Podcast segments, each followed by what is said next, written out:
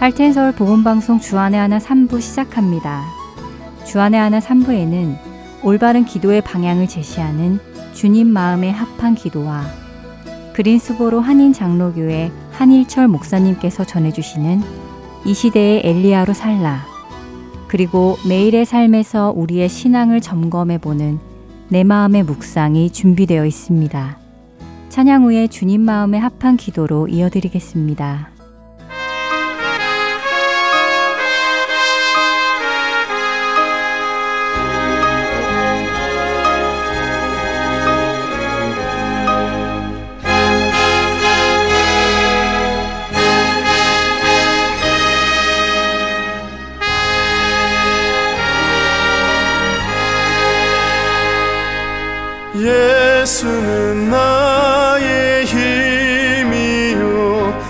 내 생명 되시니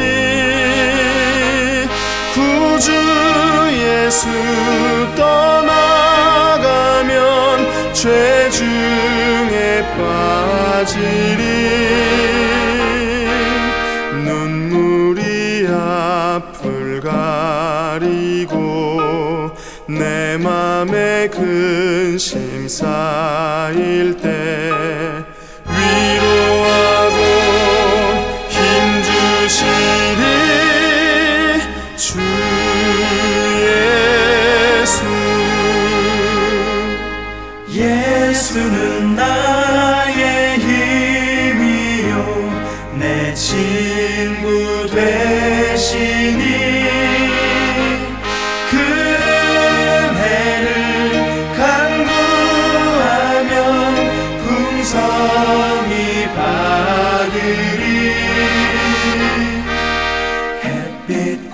비를 주시니 주수할 곡식 많도다. 귀한 열매 주시니 주 예수. 예수는 나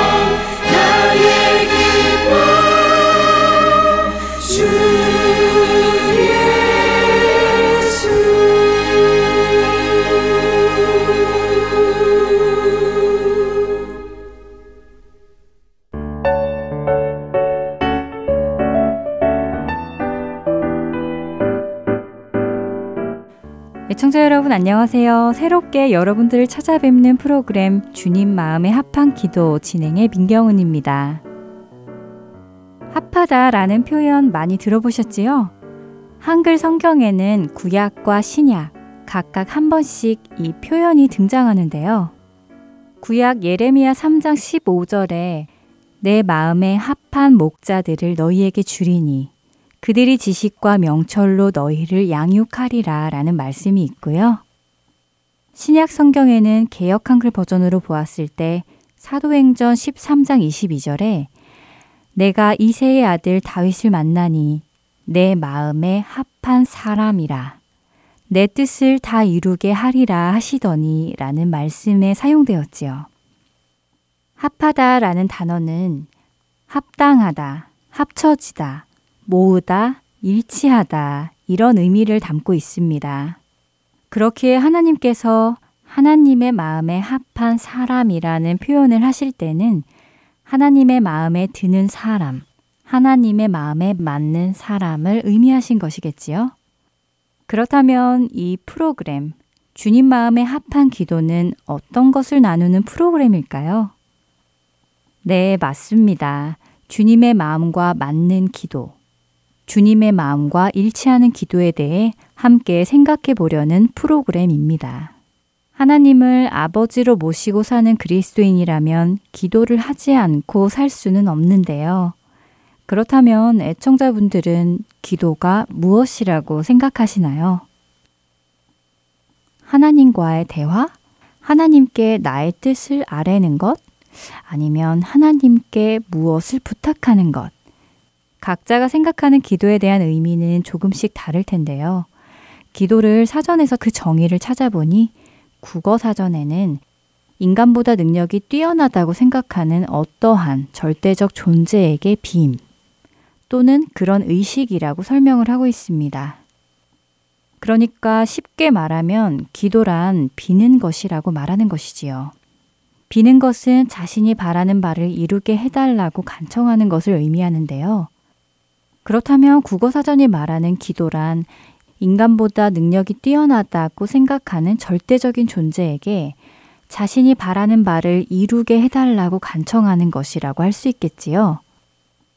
결국 이러한 정의는 세상에서 말하는 기도의 정의일 것입니다. 그렇다면 우리 그리스도인들에게도 기도가 같은 의미일까요? 세상과 그리스도인 서로 구분된다는 것을 생각해 본다면 우리의 기도에는 어떤 차이가 있어야 할 것입니다. 예수님께서도 우리의 기도가 이방인의 기도와 달라야 함을 말씀하셨습니다. 그럼에도 불구하고 많은 기독교인들이 세상과 다르지 않은 기도를 드리고 또 그것을 장려하는 모습을 보는데요. 가장 보편적인 예를 한번 들어볼까요? 누가복음에는 끈기 있는 모습을 보여준 한 과부가 등장합니다. 누가복음 18장 1절에서 8절까지의 말씀입니다. 예수께서 그들에게 항상 기도하고 낙심하지 말아야 할 것을 비유로 말씀하여 이르시되 어떤 도시에 하나님을 두려워하지 않고 사람을 무시하는 한 재판장이 있는데 그 도시에 한 과부가 있어 자주 그에게 가서 내 원수에 대한 나의 원한을 풀어 주소서 하되 그가 얼마 동안 듣지 아니하다가 후에 속으로 생각하되 내가 하나님을 두려워하지 않고 사람을 무시하나 이 과부가 나를 번거롭게 하니 내가 그 원한을 풀어 주리라 그렇지 않으면 늘 와서 나를 괴롭게 하리라 하였느니라. 주께서 또 이르시되 불의한 재판장이 말한 것을 들으라.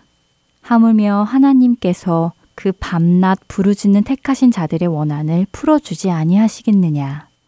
그들에게 오래 참으시겠느냐. 내가 너희에게 이르노니 속히 그 원한을 풀어 주시리라. 그러나 인자가 올 때에 세상에서 믿음을 보겠느냐 하시니라.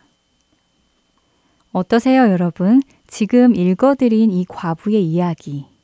이미 잘 알고 계시는 이야기지요? 그런데 이 이야기를 읽으시면 여러분들 안에는 어떤 단어들이 마음에 남으시는지요? 우리 대부분은 누가복음의 이 말씀을 읽을 때 밤낮 부르짖는 속히 그 원한을 풀어주리라 라는 단어들이 귀에 쏙쏙 들어옵니다. 그래서 예수님께서 해주신 이 비유를 읽고 나면 이 불의한 재판장이 말한 나를 번거롭게 하니 그 원한을 풀어주리라. 그렇지 않으면 늘 나를 괴롭히겠구나 라는 말을 근거로 하여 이런 불의한 재판장도 들어주는데 하물며 하나님께서 끈질기게 밤낮으로 기도하면 들어주시지 않겠는가 하는 생각을 가지게 됩니다. 하지만 예수님께서 이 비유를 주신 것은 우리에게 끈질기게 기도하여 원하는 것을 얻으라고 해 주신 말씀은 아닙니다. 이미 이 비유를 주신 목적에 대해 성경은 1절에 말씀하고 계시지요. 항상 기도하고 낙심하지 말 것을 비유로 말씀하신다고 예수님께서 말씀하셨지요. 예수님의 말씀은 끈질기게 기도해서 얻어라 라고 말씀하시는 것이 아니라 오히려 우리의 기도에 하나님께서 비록 응답하시지 않는 것 같다 해도 하나님께서 듣지 않으시는 것이 아니라 하나님의 계획이 있으시고 뜻이 있으시기에 그런 것이니 너희는 낙심하지 말고 항상 기도해라 라고 하시는 것입니다. 하나님께서 다 알고 계시니 그분이 너희의 원한을 풀어주실 것이라고 하시지요. 우리의 원하는 것을 이루어 주시는 것이 아니라 우리의 원한. 다시 말해 그리스도인이 이 세상에 살아가면서 억울하게 고통당하고 핍박받고 고난을 받는 그 원한을 갚아주시겠다는 말씀입니다. 그렇다면 이 상황에서 하나님의 마음에 합한 기도란 무엇일까요? 고통 중에서도 하나님의 신실하심을 믿으며 낙심하지 말고 그분의 공의가 실현되기를 기도하는 것이겠지요? 이처럼 우리가 하나님의 말씀을 잘 모르면 우리는 잘못된 일을 하게 됩니다. 어떠세요, 여러분? 여러분은 주님의 마음에 합한 기도를 드리고 있다고 생각하시나요? 사실 우리는 기도 생활을 많이 하고 있습니다. 그런데 기도 생활을 잘 하고 있는지, 지금 하는 이 기도가 하늘로 올려지는 기도인지, 왜 나의 기도에는 아무 응답이 없는지 궁금해 하신 적 없으신가요? 기도란 정말 무엇일까? 하나님께 나의 불평불만을 표현해도 되는지 무조건 감사만 해야 하는 것인지 주님께서 모든 것을 다 알고 계시는데 나의 필요를 꼭 기도드려야 하는지 큰 변화도 없는 것 같은데 계속 기도해야 하나라는 고민 해본 적 없으신가요? 하나님께 무엇을 구해야 하며 무엇에 대해 말씀드려야 할지 막연한 마음이 들 때가 한두 번이 아닙니다.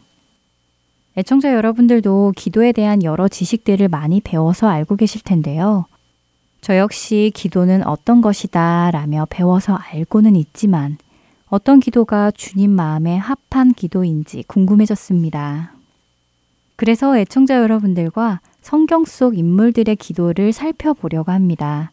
성경 속에는 다니엘, 엘리야, 한나, 그리고 다윗과 같이 기도드리는 인물들이 많이 있는데요. 또 다양하고 여러 상황 속에서 드려지는 기도 내용도 다 다르고요. 그들은 어떤 마음가짐으로 어떤 표현 방법으로 주님께 기도했는지 알아보며 그들의 기도와 우리 각자가 드리는 기도를 비교해 본다면 우리는 무엇이 하나님의 마음에 합한 기도인지 알 수 있을 것입니다. 얼마나 많이 기도하는 것보다 어떻게 기도해야 하는지 그 방향을 기준 삼아 배워보기를 원합니다. 다음 시간에는 여호사밧의 기도를 통해 우리가 무엇을 알 수 있는지 함께 알아보겠습니다. 다음 시간에 뵙겠습니다. 안녕히 계세요.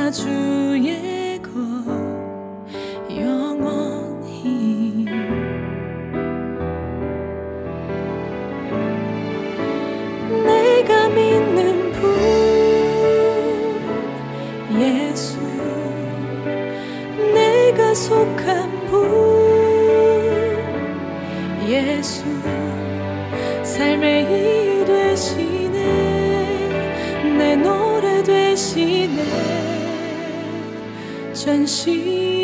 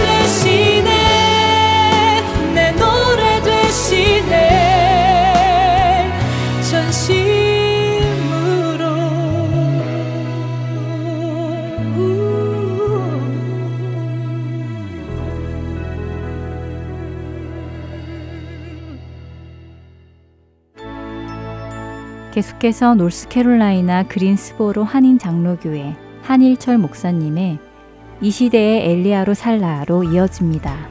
오늘은 엘리야 시대의 비극이라는 주제로 말씀 전해 주십니다. 예, 인류의 전쟁 역사를 보면 간혹 가다가 전쟁이 이미 끝났는데도 불구하고 전쟁이 끝난 줄 모르고 수년 혹은 수십 년 동안 숨어 지낸 사람들을 발견하게 됩니다. 이미 전쟁이 끝난 지 오래됐어요. 자유와 해방을 얻었는데 그것을 모르고 숨어 지내니 그 비참함이 얼마나 그 세월이 아깝겠어요. 이와 마찬가지로 내가 살아가는 시대가 어느 때인지 모른다면 이건 엄청난 불행입니다. 성경에서는 그런 사람을 가리켜 어리석다라고 말하고 있어요. 그래서 성경은 내가 살고 있는 이 시대가 어떤 시대인지 분명히 알아야 된다 말하고 있습니다. 한번 에베소서 5장 16절 읽을까요? 세월을 아끼라 때가 악하니라. 허송세월 보내지 말고 세월을 아껴라. 왜요? 때가 악하다는 것이. 우리가 살고 있는 이 시대는 도덕적으로 윤리적으로 신앙적으로 타락한 시대입니다. 각종 우상들이 난무한 시대입니다. 사람들마다 우상을 섬깁니다. 이 시대야말로 엘리야가 당면한 시대라는 것이죠. 저는 엘리야에 대한 이번 시리즈를 준비하면서 산에 예수님께서 변화하실 때에 모세와 엘리야가 나타났는데 왜 모세와 엘리야가 예수님의 변화했을 때 나타났을까 생각해 봤어요. 깊이 묵상하다가 이런 깨달음이 있었습니다. 그것은 하나님의 백성을 구출해내는 일들을 각각 했다는 거죠. 우리가 잘 아는 대로 예수님은 십자가에서 대속의 죽음을 죽으심으로 큰 죄악 가운데 있는 모든 인류를 건지시기 위해서 죽으시기 위해서 오신 것이죠. 그렇다면 오래전에 바로 왕 앞에 섰던 모세는 어떻게 했습니까? 바로 하나님의 백성들이 그 종살이 억압 속에서 있었던 백성들을 이끌어내고 구출해내는 일을 감당했다는 것이죠.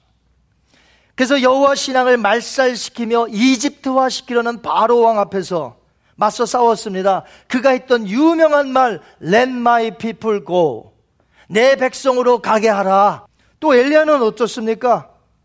여호와의 신앙을 바알 종교로 대체해 버린 이 아합의 정권에 맞서 싸워서 하나님의 백성들을 바알의 종교에서부터 건져내는 하나님께로 돌려버리는 그러한 일을 했다는 것이죠.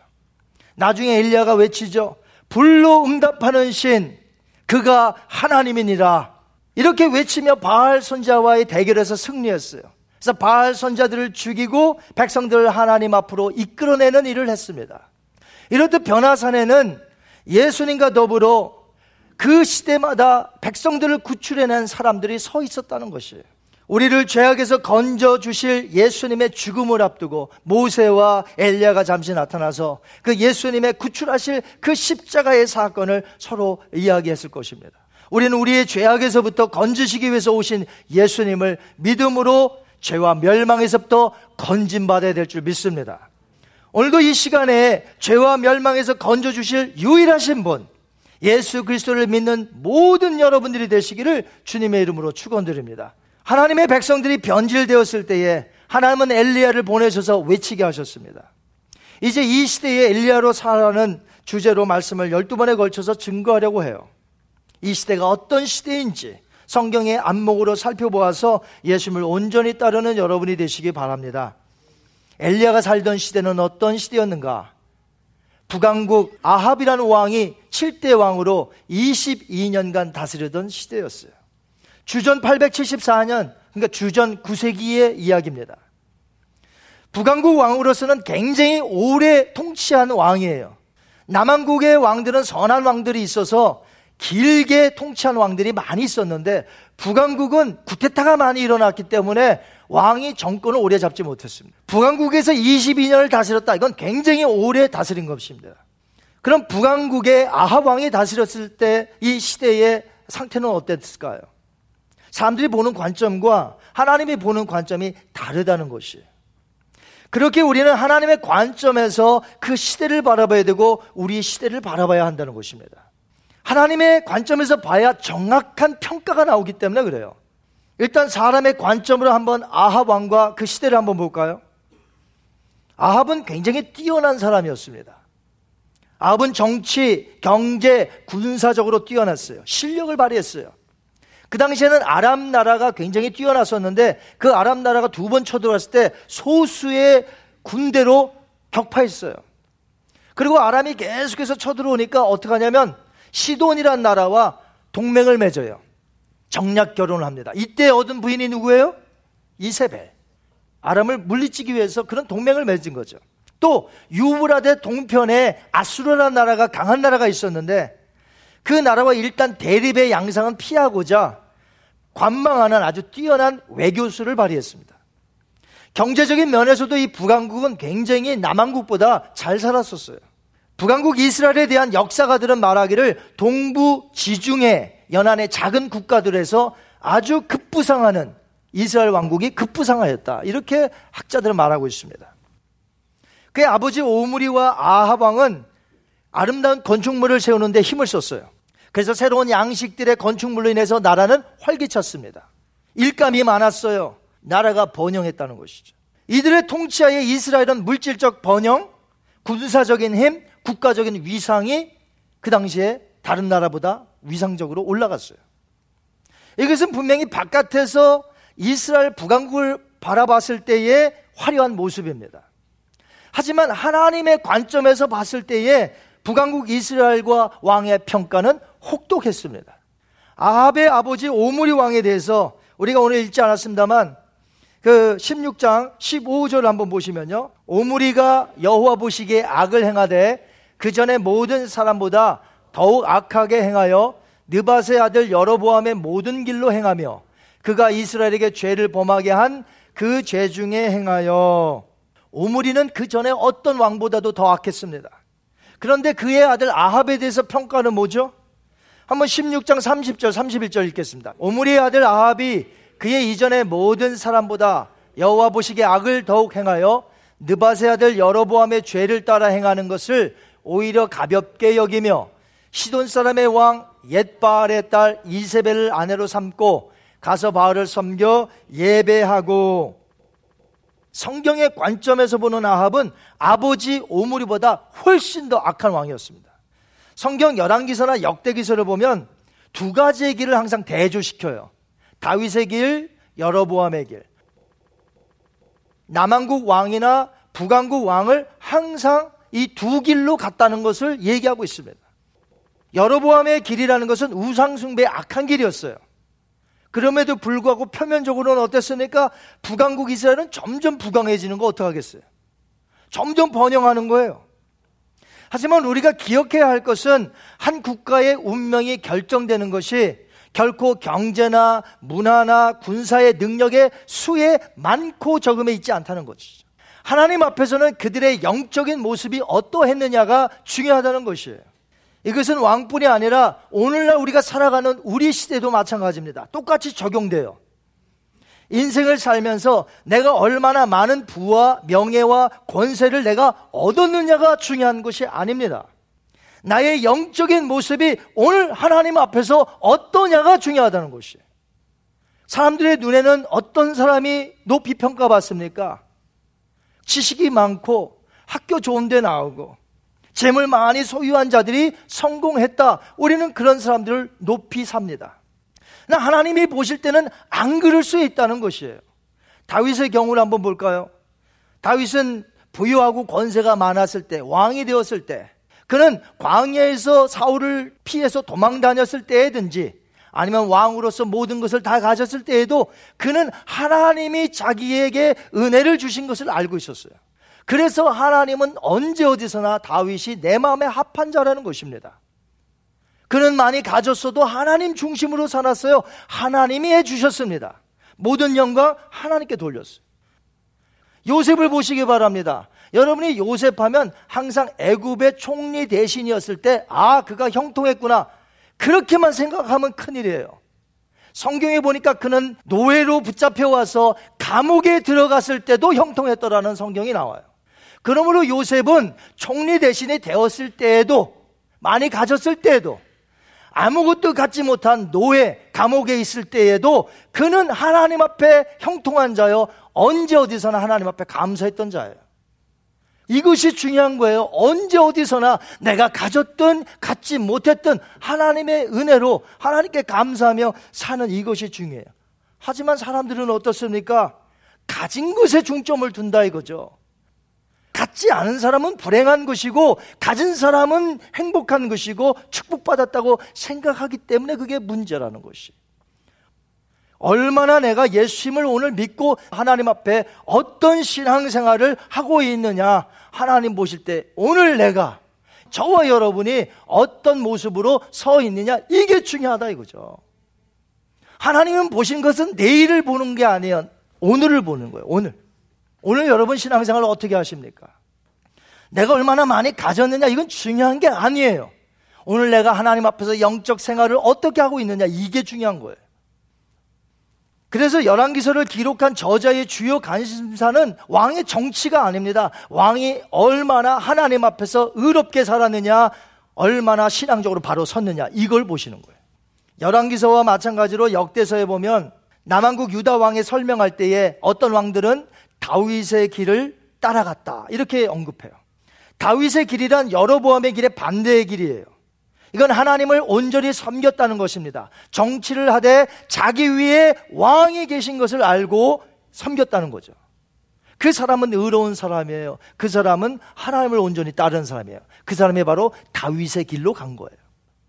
우리 한번 역대하 34장 2절 볼까요? 요시아가 여호와 보시기에 정직하게 행하여 그의 조상 다윗의 길로 걸으며 좌우로 치우치지 아니하고 자 요시아를 평가할 때에 그가 얼마나 많이 가졌고 얼마나 정치를 잘했고 이걸 보는 게 아니라 딱 단어 한마디예요 정직하게 행하여 그의 조상 다윗의 길로 갔다. 신앙생활 보는 거예요, 신앙생활. 다윗의 길은 하나님 중심의 길이었지만 여로보암의 길은 우상숭배의 길이었습니다. 여로보암은 북왕국 초대 왕이었어요. 남북으로 갈라졌을 때 초대 왕인데 그에게 근심이 하나 있었어요. 왜? 남쪽에 예루살렘 성전이 있는데 갈라져 갖고 가질 못하는 거예요. 그러니까 백성들이 절기 때만 되면 계속해서 남쪽 유다 그 예루살렘 성을 바라보는 거예요. 그곳에 가서 제사 드려야 되는데 가지 못하니까. 그러니까 여로보암이 이제는 산당에다 금송아지를 만들어 놓습니다. 이것이 여호와니라 이것이 너희가 드릴 하나님이니라. 제사장들은 원래 레위인들을 세워야 되는데 레위인이 아닌 다른 사람들을 막 자기 마음대로 세우는 겁니다. 이것이 여로보암의 길이에요. 우상숭배의 길. 하나님은 모든 왕들이 여로보암의 길로 갔을 때 미워하셨습니다. 한마디로 그 나라는 영적으로 골마 썩어져 들어가고 있는데도 나라는 부강해지는 거예요. 번영하는 거예요. 그러니까 문제가 없다고 생각하는 것이죠. 하지만 북왕국은 어떻게 됐습니까? 계속까지 지탱했습니까? 아니에요. 남한국이 망하기 바로 전 136년 전에 북왕국이 아수르 나라에 망합니다. 그 나라는 다시 돌아오지 못하는 회생불능한 그러한 일을 맞이하게 되죠. 결국 하나님의 평가에 의하면 북왕국은 어땠습니까? 아무리 번영하고 살기 좋았다 할지라도 하나님이 보실 때는 망하는 나라요. 하나님을 떠난 배교의 나라요. 그래서 우리는 역사를 통해서 배워야 하는 것이죠. 겉으로 봤을 때 잘 되고 번영하는 것만 보고 모든 것이 형통하다 절대로 생각하지 마십시오. 아무것도 지금 신앙생활 제대로 안 하면서도 번영할 수 있어요. 형통할 수 있어요. 거기에 속으면 안 된다는 것이. 몸이 아파야 그 통증을 인하여서 병원을 찾아갈 텐데 몸이 아프질 않아요. 그 조금 이상은 느껴요. 그래갖고 감기, 몸살인지 그런 몸살기가 있어서 이제 병원을 아주 아주 뒤늦게 찾아갔더니 닥터가 하는 말이 청천벽력이라 통증이라도 좀 있었으면 미리 갈 텐데 그러니 그 사람은 통증이 없었으니 잘 되는 건줄 줄 알죠. 돈도 잘 벌고 모든 것이 잘 되는 줄 알고 건강 잃으면 다 끝나는 거예요. 우리는 통증이 없으니까 그렇게 생각해요. 모든 것이 잘 된다. 지금 안에서 곱는지 모르고, 썩어가는지 모르고, 죽어가는지 모르고, 그것이 잘 되는 인생입니까? 마찬가지로 이 세상에서의 잘 되는 번영, 저도 우리 성도들이 잘 되기를 원하고 기도하고 있습니다. 그러나 내 영혼이 바로 되지 못한 상태에서 그런 번영은 착각이라 이거죠. 왜? 내가 교회 생활 그래도 좀 하고 예수님 믿는 것 같은데 실제로는 예수님 잘 안 믿거든요. 그런데 속지 말라는 것이에요. 그런 번영이 내가 예수님 잘 믿어서 되는 게 아닐 수 있다 이거죠. 하나님이 보실 때 만약 그 속이 골마 썩었다면 아무리 겉으로 좋아 보여도 다 끝난 인생이에요. 그러므로 우리는 영적인 시각을 오늘 가지고 오늘 내가 신앙적으로 바로 섰는지 우리 교회는 믿음으로 바로 섰는지 살펴봐야 될 줄 믿습니다. 만약 지금 골마 썩어져 있다면 해야 될 게 뭐예요? 회개하는 거예요. 영적 수술을 단행하는 거예요. 내 가슴을 찢는 거예요. 하나님 앞에 회개하고 돌아서는 것이에요. 그 일 외에는 없어요. 그렇게 할 때 내 인생이 북왕국 이스라엘처럼 되지 않는 것입니다. 아합으로 인해서 경제, 군사, 나라의 안정이 왔을지는 모르지만 오늘 본문 말씀 31절에 보니까 우리가 놓쳐서는 안 될 중요한 단어가 있어요. 한번 볼까요? 여러보암의 죄를 따라 행하는 것을 어떻게 해요? 오히려 가볍게 여기며 그 전에 왕들은 다 여로보암의 길을 걸어갔어요. 근데 아합은 그것이 아주 우습게 여긴 거예요. 이런 왕이었어요. 근데 원래는 아합이 그런 악한 왕은 아니었어요. 그래도 바알에 대해서는 섬기는 사람이었지만 여호와에 대해서도 알고 있던 사람이었어요. 근데 문제는 뭐냐면 시돈의 공주와 결혼하고 나서부터 페네키아거든요. 그 공주를 데려왔어요. 그 공주의 아버지가 누구냐? 아버지의 이름이 옛 바알인데 원래 바알의 제사장이었어요. 그런데 정권을 탈환했어요. 그래서 왕이 됐어요. 시도네. 그 왕의 딸이 이세벨이. 이세벨이 얼마나 악한 줄 아시죠? 이세벨이 왔을 때 바알의 우상단지 다 가져왔고요. 그곳에서 이 바알의 제사장들 다 데리고 왔어요. 아합이 원래 그렇게 악한 사람은 아니었어요. 악하긴 악해도 아버지보다도 더 악할 만큼 그런 악한 사람이 아니었는데 이렇게 정략 결혼을 해갖고 이세벨을 데리고 온 다음부터 얼마나 더 악해졌는지. 그때부터 이 바알이 우리나라의 국교다. 바알 종교를 국교로 삼았어요. 그리고 모든 백성들로 하여금 바알을 섬기도록 했습니다. 사마리아라는 수도에 큰 바알의 신전을 세워놓고 그 안에다가 바알을 섬기도록 했어요. 바알은 가나안과 그 당시에 수리아 지역에 있어서 섬겼던 주신이었어요. 여러 신들이 있었는데 제일 으뜸인 신이라는 것이에요. 원래 남성신입니다. 바알 그럼 여성신이 아니에요. 남성신. 그들이 여기기를 그래서 주 혹은 소유자란 뜻을 지녔어요.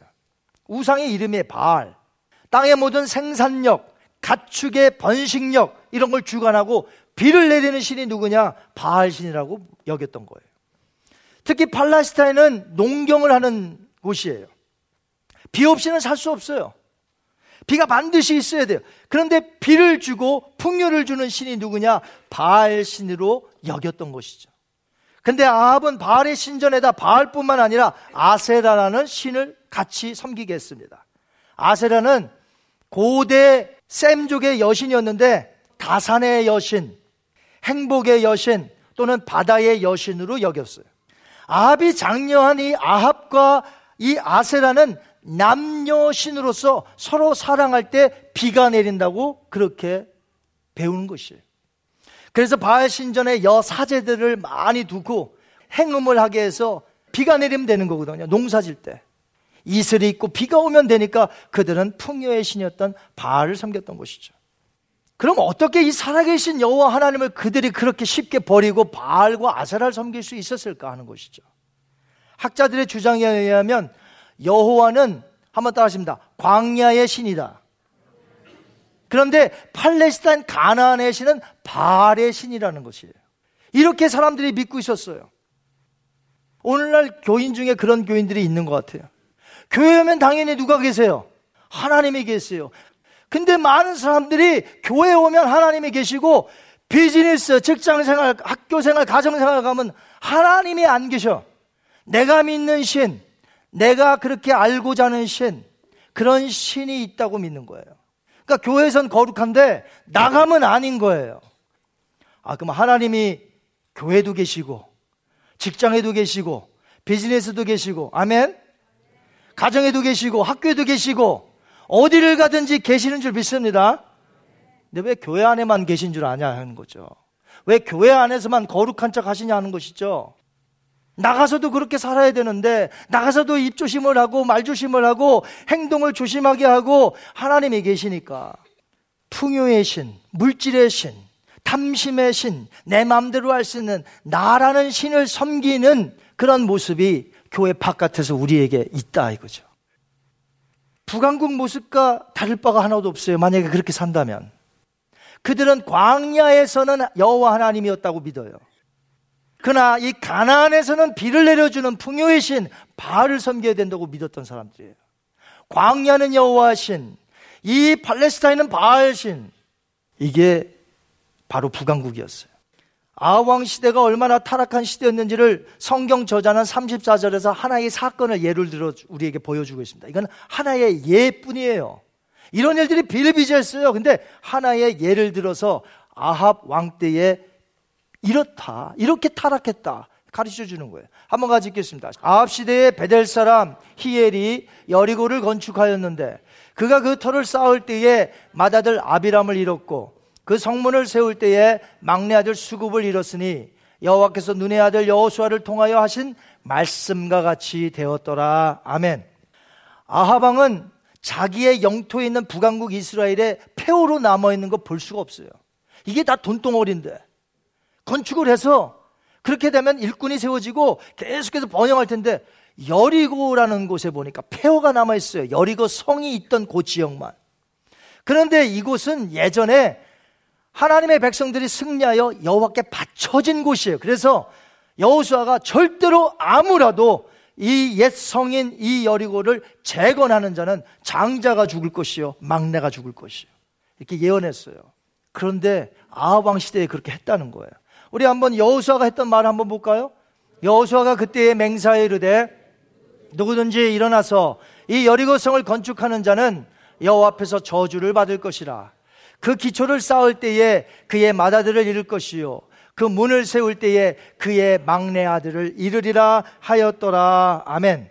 하지만 바알을 숭배하는 아합 왕, 그의 신하들, 그의 백성들 여호와 하나님의 말씀을 무시하고 멸시했는데 그 말씀을 지킬까요? 하나의 예만 든 겁니다. 그 당시 얼마나 하나님의 말씀을 멸시했는지, 하나님의 말씀을 무시했는지, 결국 히엘이란 사람의 장자와 막내가 여리고성을 재건하려다 죽어요. 여호수아가 말한 지 500년이 지났는데도 그 약속의 말씀이 그대로 이루어지는 바알을 섬기니까 온 이스라엘에 하나님은 온데간데 없고 바알만 있는 것 같아도 하나님은 살아서 역사하셔서 500년 전에 예언했던 말씀이 이루어진다 이거죠. 지금도 마찬가지입니다. 죄가 관영합니까? 하나님의 법이 땅에 떨어진 것 같아요? 그래서 하나님은 마치 안 계신 것 같이 보입니까? 그러나 하나님은 지금도 살아서 그분의 말씀대로 성취해 가신다 이거죠. 그분의 역사하심을 우리는 분명히 봐야 돼요. 그런 사람이 이 시대에 깨어 있는 사람이라는 것이에요. 이제 하나님께서는 엘리야를 아방 앞에 세웁니다. 하나님의 살아계심을 선포하게 만드십니다. 우리 17장 1절 한번 볼까요? 길라앗에 우고하는 자 중에 디셉 사람 엘리야가 아합에게 말하되 내가 섬기는 이스라엘의 하나님 여호와께서 살아계심을 두고 맹세하노니 내 말이 없으면 수년 동안 비도 이슬도 있지 아니하리라 하니라 아멘. 성경은 엘리야가 길르앗 산지 디셉 사람이라고 말하고 있습니다. 디셉이라는 곳은 남부 갈릴리에서 조금 내려오면 이스라엘 땅 현재가 아니라 어, 요단강을 지나서 요르단에 위치한 땅이에요. 그곳은 문하세 지파가 땅을 분배받아서 살았던 곳이에요. 바로 저곳이 엘리사의 고향이요. 바로 저쪽이 엘리야의 고향입니다. 저는 엘리야의 고향인 이 디셉을 보면서 그가 하나님께 받았던 사명을 잠시 한번 생각해 봤습니다. 하나님께서 엘리야 선자를 아합왕 앞에 서게 하셨습니다. 마치 하나님이 바로왕 앞에 모세를 세우듯이 이스라엘 백성들을 건지시기 위해서 엘리야를 보내십니다. 그 당시 아합은 북왕국 이스라엘 백성들로 하여금 전부 누구를 섬기겠어요? 바알이 우리의 하나님이다 라고 맞는 사람이에요. 그런데 그 앞에선 엘리야의 이름이 뭔지 아세요? 혹시 엘리야의 이름을 아시는 분? 아하방은 모든 백성들로 하여금 바알이 우리의 하나님이다라고 가르쳤잖아요. 근데 엘리야가 딱 출연했어요. 나타났어요. 엘리야 이름 자체가 뭐냐? 나의 하나님은 여호와 하나님이시니라. 이런 뜻이에요. 이름 자체만으로도 지금 도전을 하고 있는 거예요. 살아계신 하나님을 믿는 자가 나타나 선전포가 합니다. 어떤 선전포가 할까요? 17장 1절을 후 하반절을 다시 한번 읽습니다. 시작.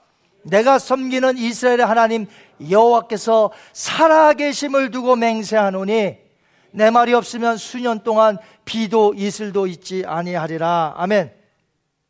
엘리야의 외침, 엘리야의 기도, 오늘 우리가 하는 기도와 달라요. 사람들의 기도를 보면 전부 하늘의 문을 열어달라는 기도만 합니다. 하늘의 문을 열어달라고 하는 그 문의 의미는 뭐예요? 성공의 문, 치료의 문, 회복의 문, 승진의 문, 비즈니스가 잘 되게 하는 형통의 문, 우리 그런 문이에요. 하늘의 문을 열어 주옵소서. 저도 성도님들을 위해서 기도할 때 하늘의 문을 열어 주옵소서. 기도합니다. 하늘의 문을 더 활짝 열어 주시옵소서. 그러나 엘리야의 기도, 엘리야의 외침을 보면 이상하게도 하늘의 문을 닫아 주시옵소서. 이렇게 기도해요.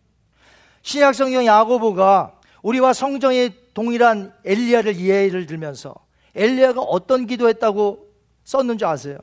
우리는 엘리야가 기도해서 3년 반 동안에 있었던 하늘의 문이 열리고 비가 내렸다는 것만 알아. 근데 그렇지 않아요. 그 바로 전에 뭐라고 이 야고보가 쓴 줄 아십니까? 한번 같이 읽겠습니다. 시작.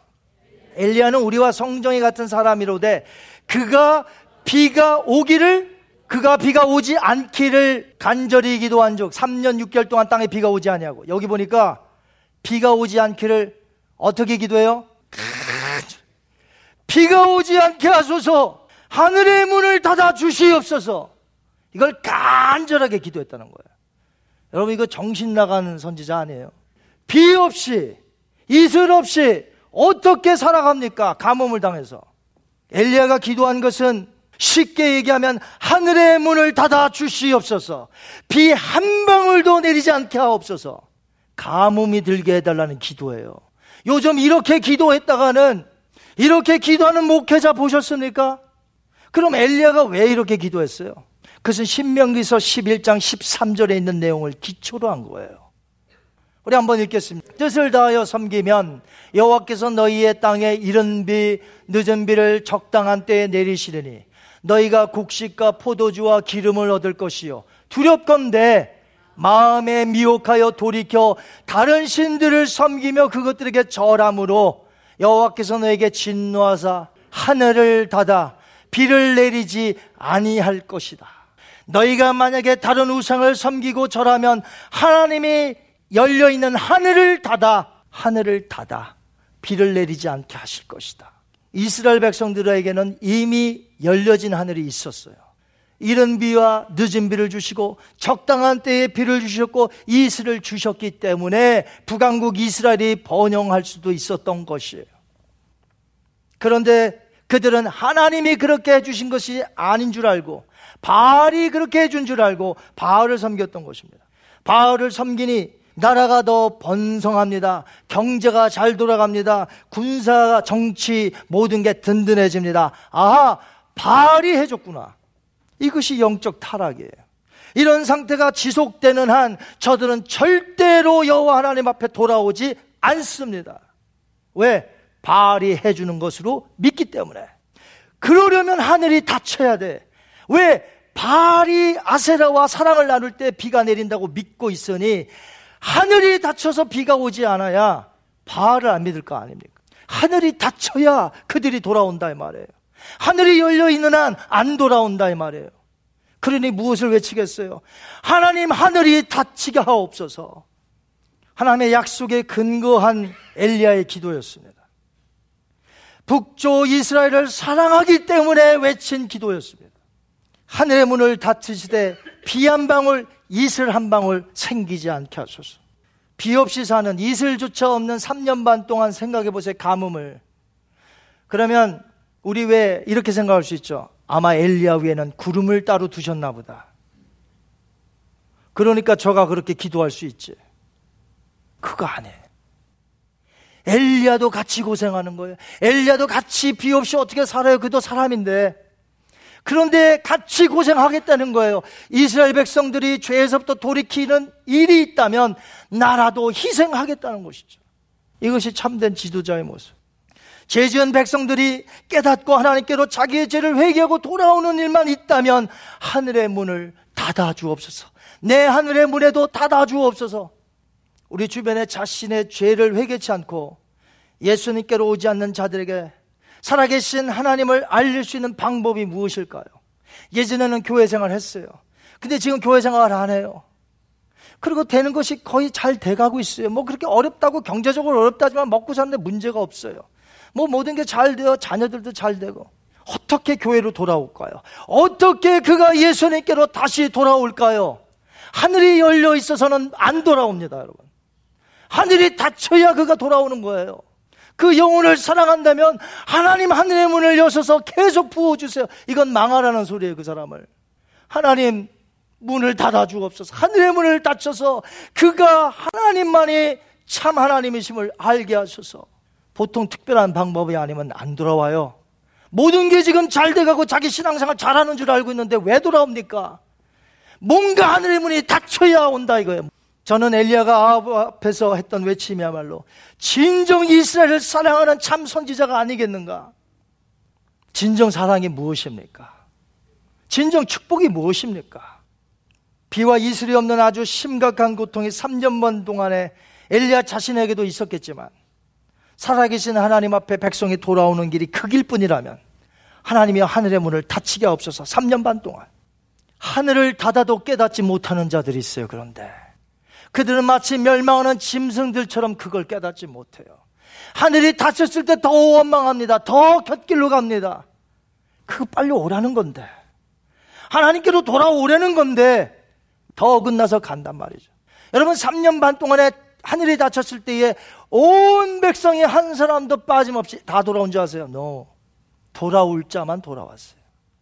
여호와 하나님께 돌아올 자만 돌아왔어요. 하늘의 문이 닫혀도 다 돌아오는 거 아니에요, 그것도.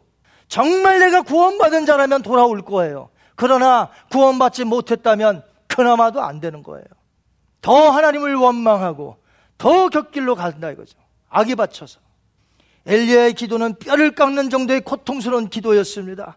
어찌 자기 나라의 땅에 기근드는 걸 원하겠어요? 그러나 이런 지독한 기도를 할 수밖에 없었던 것은 하나님의 약속에 벌써 그렇게 돼 있기 때문에. 그래서 하나님이 그렇게 엘리야가 기도했을 때 하나님이 들으셨어요? 안 들으셨어요? 들어주셨어요. 3년만 동안의 가뭄이 있게 하셨어요. 그 말씀은 그 기도를 기뻐 받으셨다는 거예요. 엘리야 시대는 우상숭배로 얼룩졌습니다. 이 시대도 각종 우상숭배가 난무합니다. 성공의 신, 물질의 신, 형통의 신, 음란의 신, 내 주장을 굳게 하고 믿고 사는 나라는 신. 깎아 만든 우상이 없다고요, 여러분 집에? 여러분에게 지금 우상숭배 안 합니까? 우상들이 없습니까? 여러분에게는? 우리 가운데 얼마나 우상이 많은 줄 아십니까? 하나님보다 더 주장하는 것, 하나님보다 더 사랑하는 것, 그것이 우상이에요. 그 우상숭배를 하고 있으면서도 우상인 줄 모르고, 우상숭배인지도 모르고 살아가는 이 안타까운 이 현실 속에, 오늘 말씀이 여러분의 가슴을 두드리기를 바랍니다. 우상숭배 버리셔야 돼요. 하나님보다 더 사랑하는 것, 하나님 자리에 그거 올려놓았던 것, 다 내려놓으세요. 그것이 바로 온전히 예수 그리스도를 믿고 따라가는 삶인 것입니다. 예수님과 함께 살아가며 그분과 날마다 걸어가는 것이 큰 축복입니다. 나에게 무엇이 많든 적든 그건 중요한 게 아니에요. 내가 내 신앙이 지금 바로 섰는가가 중요한 거예요. 요셉처럼 감옥에 있을 때도 형통하세요. 총리 대신이 되었을 때 많은 것을 가졌지만 하나님의 은혜인 줄 알고 감사하세요. 그것이 언제 어디서나 형통한 삶인 것이죠. 오늘 저와 여러분, 예수님 외에는 다른 우상을 섬기지 맙시다.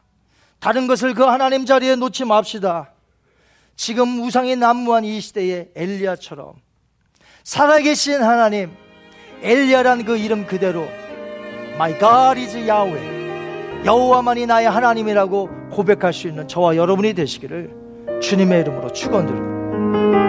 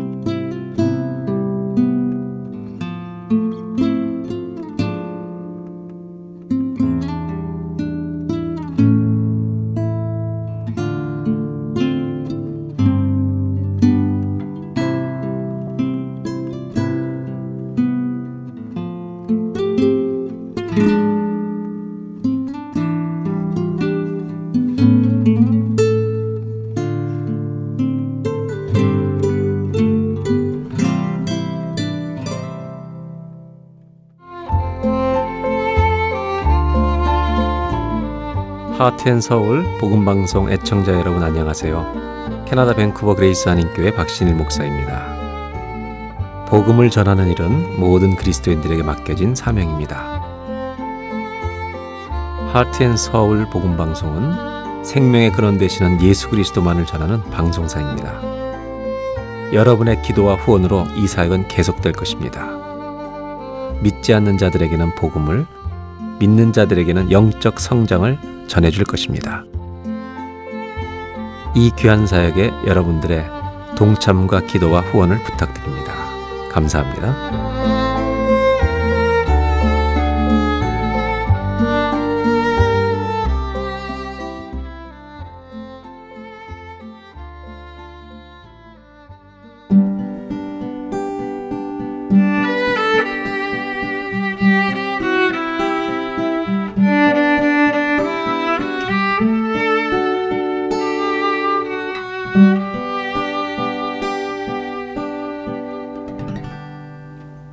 우리의 삶을 돌아보는 시간, 내 마음의 묵상.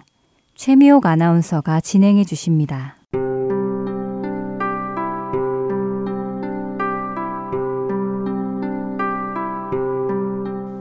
우리는 하나님의 계명인 너는 나 외에는 다른 신들을 내게 두지 말라 라는 출애굽기 20장 3절의 말씀을 잘 알고 있습니다.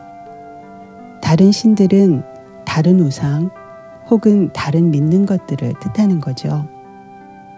혹시 최근에 여러분의 매일의 삶 속에서 하나님이 계셔야 하는 자리에 다른 우상들이 자리 잡고 있는지 점검해 보신 적 있으십니까? 다르게 표현을 하자면 다른 어떤 것보다 하나님을 사랑하지 못하고 있다면 그것은 현재 나의 배우자를 놓고 다른 배우자와 간음을 하는 것과 같다고 합니다. 예레미야 3장 8절에서는 하나님께서는 이스라엘의 반역이 하나님께 대해 간음을 행한 것이기에 그들에게 이혼서를 주어 내쫓았다고 말씀하시지요.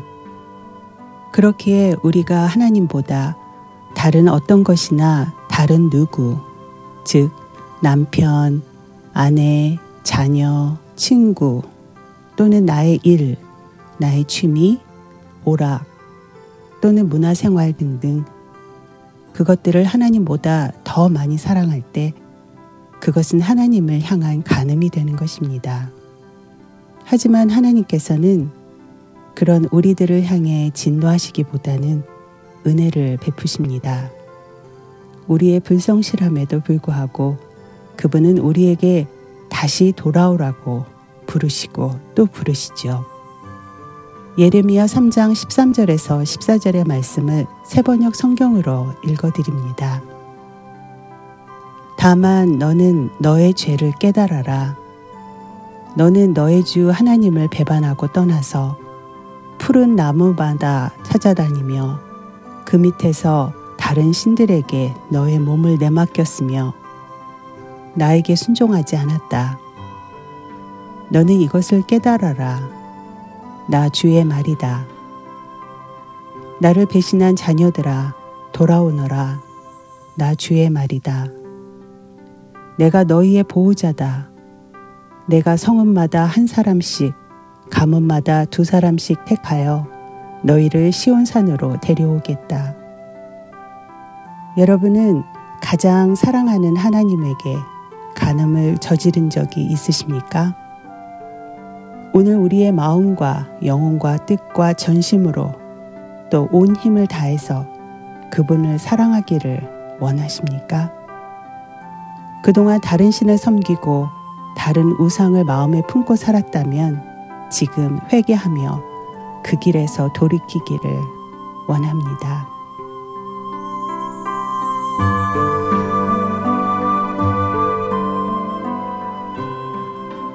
자비로우신 주님, 내 인생에서 하나님을 언제나 우선으로 섬기지 못한 저의 죄를 용서해 주세요. 주님의 성령으로 우리의 믿음 없음을 회복시켜 주시고 우리의 목소리에 순종할 수 있는 힘을 주시기를 간절히 기도합니다.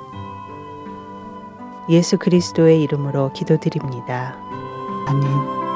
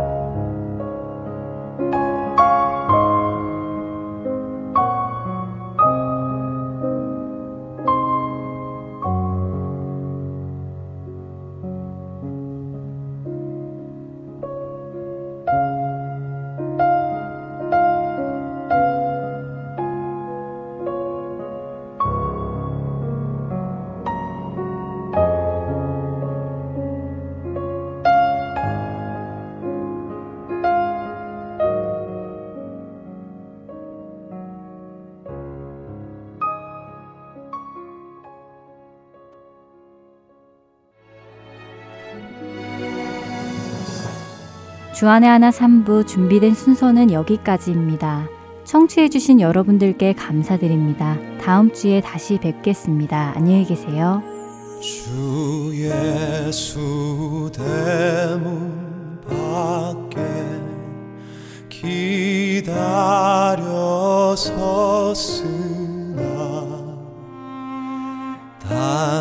단단히 잠가